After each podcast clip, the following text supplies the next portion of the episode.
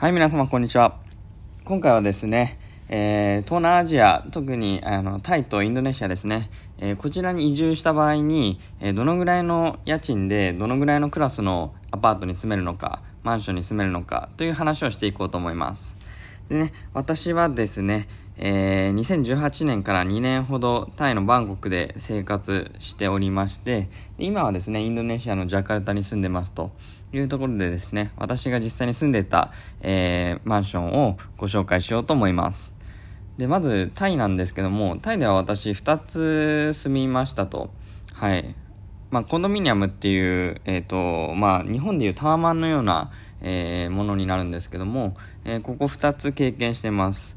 で、タイの特徴としては、えー、まあ、コンドミニアムっていう形でタワーマンションなんですけども、えー、全て家具だったり家電だったり全部備え付けですと。なんで引っ越しがむちゃくちゃ楽です。何も持っていかなくていいと。私も日本からタイに移住する際にですね、えー、キャリーケース2つで、えー、移住しました。あと何も持ってないですと。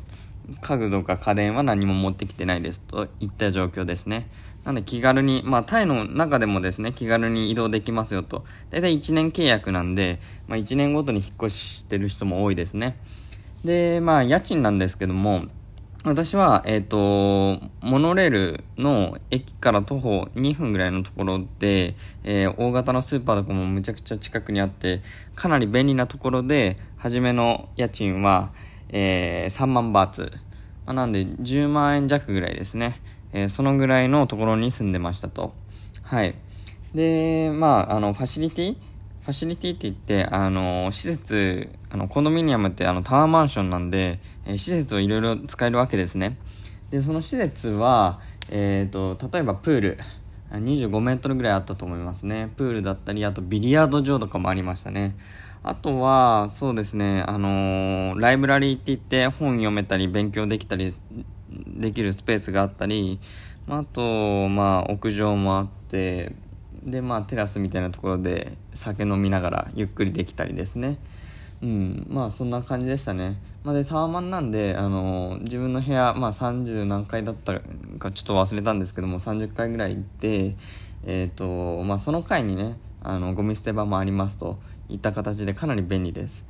で、あの、コンシェルジュも24時間いますんで、何か困ったら、まあ、コンシェルジュに頼んで、まあ、結構ね、海外で暮らすと分かんないこと多いんで、例えば、簡単な話から言うと、その、電気代どうやって払うねんみたいな、そういった話も出てくるわけですよ、ちょくちょく。そういったレベルの話が。まあ、そういう時にですね、コンシェルジュに頼めば、まあ、完全にフォローしてくれますと、24時間。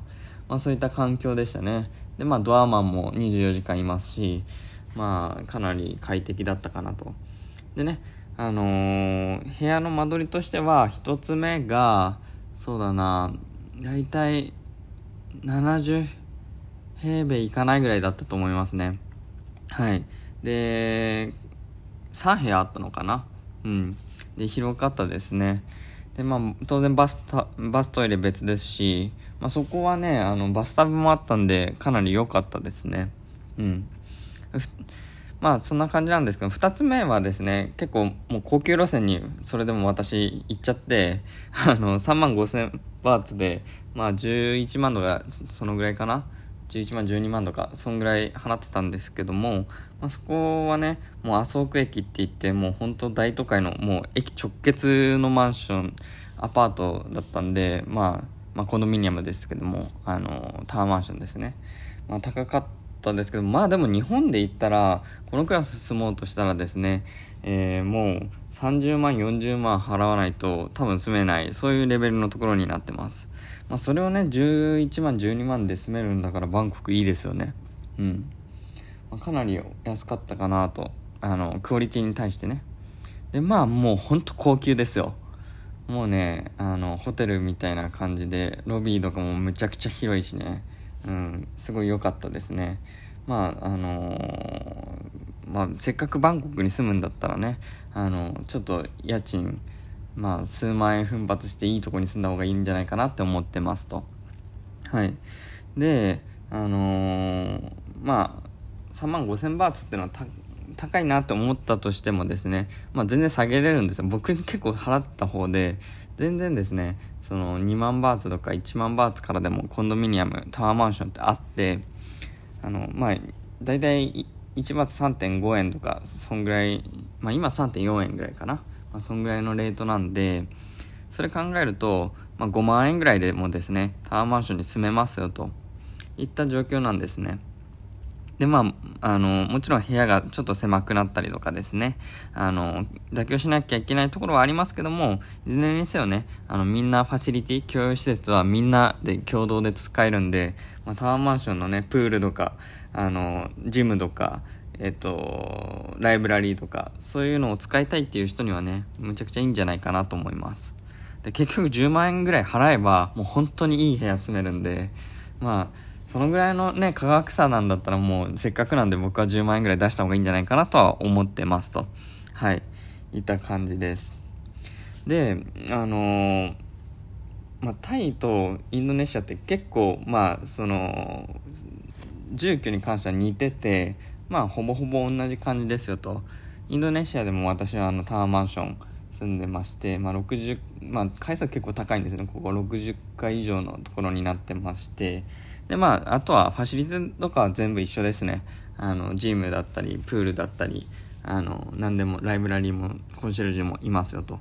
で、まあ、ちょっといい点としては、えっ、と、1階にモールみたいなのがついてますと。モール、ついてるっていうか、モールが併設されてるんで、あの、スーパーとかもですね、そのモールに入ってるんで、まあ、あと薬局とか。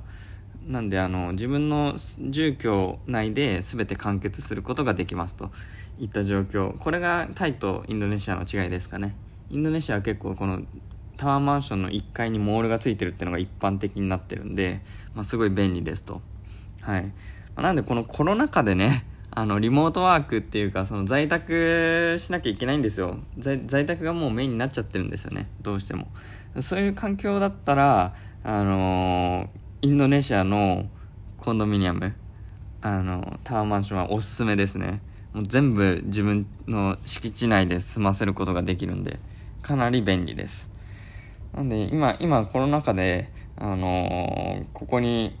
インドネシアで暮らしてっていうのはちょっとラッキーだったなという気もします。はい。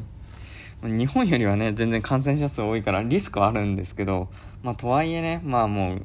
あのウイルスと共存せざるを得ないと思いますので、いずれは感染するんでしょうと。うん、そういう視点に立てば、まあもうここで、あの、インドネシアで、えー、このコロナ禍も乗り切るのがいいのかなと、私は個人的には思ってます。はい。まあそんな感じですかね。まあ、住居に関して本当に差がありますと、日本と。日本でね、ほんとタワマンで、まあ立地のいいところ、まあ、あ、今日ご紹介した案件は、案件っていうか物件はですね、全部本当に立地がパーフェクトなところにあるような、本当に駅に直結していたりとかそういうレベルの、えー、物件ですと、まあ、なんで東京でいうと港区とか、まあ、そういった辺りで超高級な地域で、えー、タワーマンションに住んだ場合との比較になると思います、まあ、日本だでね、まあ、港区でタワーマンション住んで60階とかね60階に住んで、まあ、70平米とかそういう部屋に住んだらまあ40万50万とかしますよね。それが 10万円台で、まあ、インドネシアもタイも進めますよと。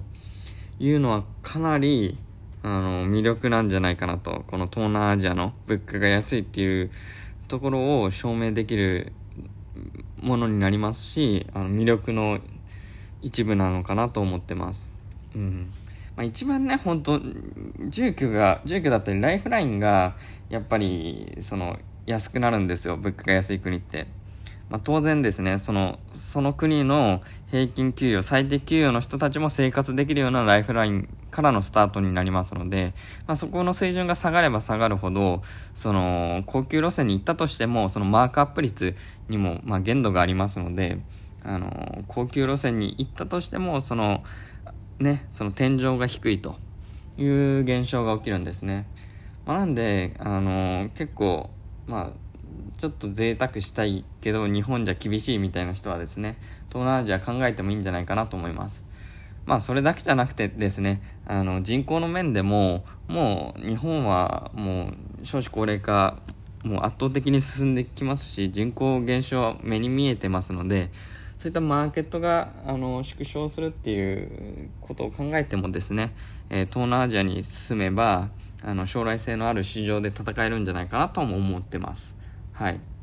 まあ、特にインドネシアなんていうのはもう人口今 2, 万 2, 億2億6000万人いますしこれからも人口ボーナス期続きますので、まあ、そういった国がいいんじゃないか魅力あるんじゃないかなとも思ってます。はいまあ、タイはねちょっと少子高齢化進みますけどもそれでも ASEAN っていうくくりでマーケットで見れば、まあ、タイタイも経験してみるのもすごいあの価値のある経験なんじゃないかなって思ってます。そういった感じでですねあの自分の生活のクオリティを上げるっていう意味でもまた自分の市場価値あのビジネスマンとしての市場価値をあの上げるという意味でもですねあのその両方の意味で、えー私はですね、この ASEAN おすすめさせていただいてます。はい。まあ、少しでもね、この ASEAN の魅力が皆様に伝わればなっていう思いでですね、このラジオを撮ってますんで、まあ、これからもいろいろその東南アジアの、まあ、特に ASEAN ですね、ASEAN の魅力を伝えていければなと思ってます。あ毎回ですね、日本と比べますんで、比較しますんで、ちょっと分かりやすいようにですね、はい。ぜひ、今後ともご視聴いただければと思います。本日はありがとうございました。